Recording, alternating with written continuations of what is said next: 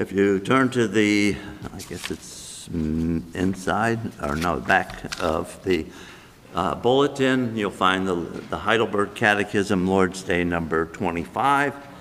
I will read uh, the question, and then together we'll respond uh, with the answer. Question 65. Since then we are made partakers of Christ and all his benefits by faith only, where does this faith come from?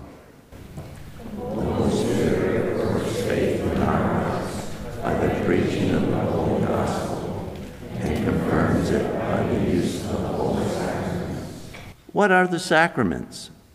The sacraments are the visible holy signs and seals appointed by God for this end, that by their use He may more fully direct and seal to us the promise of the gospel, namely that free grace He grants us forgiveness of sins, the everlasting life, for the sake of the one sacrifice of Christ accomplished on the cross.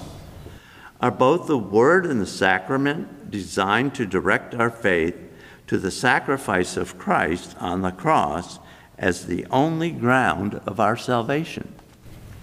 Yes, truly, for the Holy Spirit teaches in the gospel and assures us by the holy sacraments that our holy salvation stems from the one sacrifice of Christ made for us on the cross. How many sacraments has Christ instituted in the New Testament?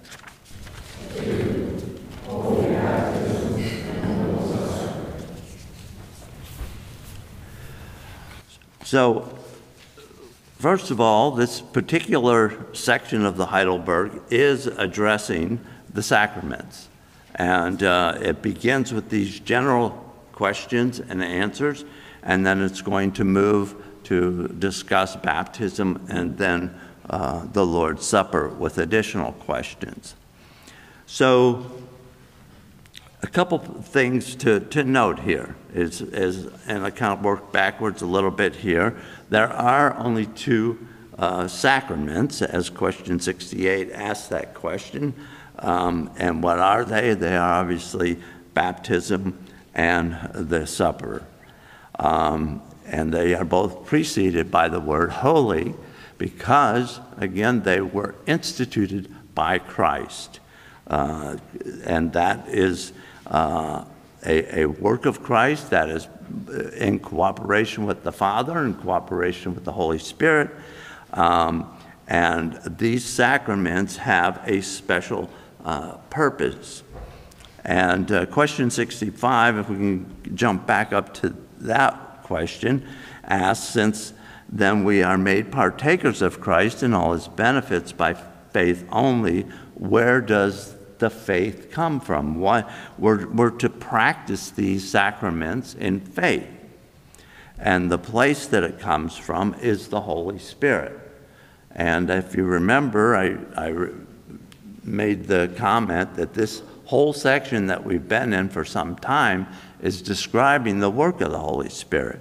So that is part of the reason why this, the sacraments are actually in this section uh, because the Holy Spirit is the one who works faith in our hearts, and that is by the preaching, uh, again, of the Holy Gospel as it has been delivered to us, and also in those sacraments.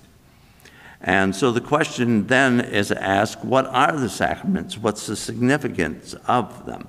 The sacraments are a visible holy sign and seal appointed by God for this end, that by their use he may the more fully declare and seal to us the promise of the gospel. And obviously, the promise of the gospel involves that by grace we are saved, we receive the forgiveness of sins, and everlasting life as it is found in Christ through Christ's sacrifice. Then it goes to are both the Word and the sacraments designed to, uh, um, to, to direct our faith to the sacrifice of Christ on the cross as, the, again, the only grounds of salvation, which I, again, just said, but we need to hear it over and over again. Yes, truly, for the Holy Spirit teaches in the gospel and assures us by the holy sacraments that our whole salvation stands in the one sacrifice of Christ made for us on the cross, once for all.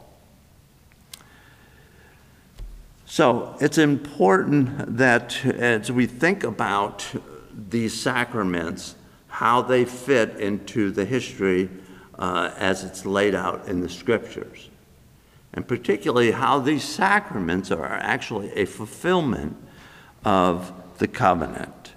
And just a couple passages I want to read to you that are referenced above uh, or within the, the, the document here in the Heidelberg.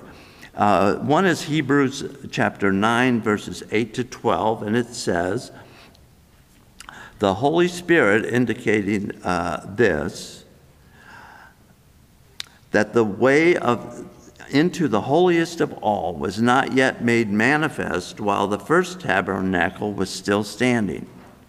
It was symbolic for the present time in which both gifts and sacrifices are offered, which cannot make him who performed the service perfect in regard to the conscience.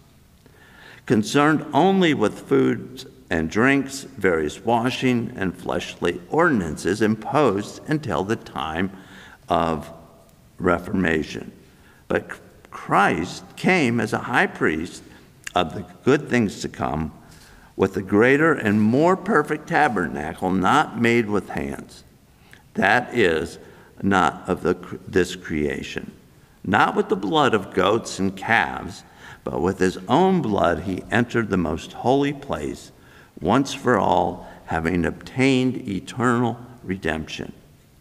And so the, the point that's making is all of those Old Testament practices of sacrificial system was actually fulfilled in Christ when Christ died for us and rose again from the dead, connecting us through faith to himself, took upon himself our sin. And he paid it. And so we come into salvation by grace and by grace alone. And as we do that, we comprehend something that the need for that old sacrificial system is no longer needed. In fact, that old sacrificial system uh, had problems. It didn't complete the work. Even the priests that went in and offered the sacrifices, it didn't give them, as Hebrews says, a clear conscience. It wasn't enough. But when Christ died once for all, he fulfilled all of those expectations of that sacrificial system in himself. And so now, in the New Testament, he then establishes two rites, two sacraments. One of them is the Lord's Supper, the other is baptism. Okay? Both of them declare essentially the covenant that God made with his people.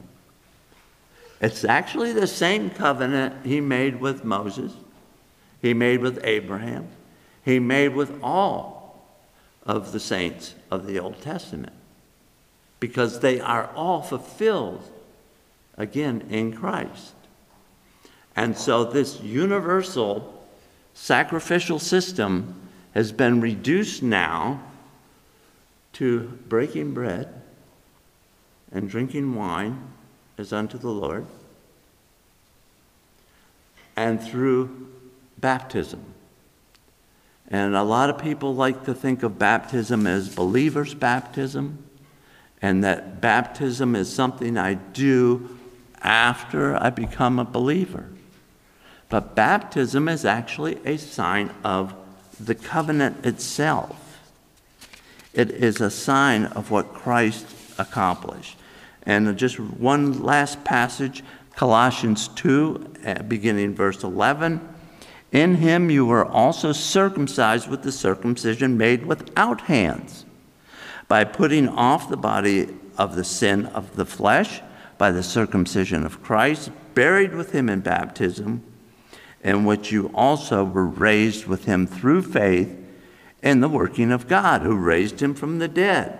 And you, being dead in your trespasses and the uncircumcision of your flesh, he has made alive, together with him, having forgiven you all trespasses, having wiped out the handwriting of requirements that was against us, which was contrary to us. And he has taken it out of the way, having nailed it to the cross. So, again, as we look forward to next week and being able to uh, observe the Lord's Supper, uh, keep these things uh, in mind.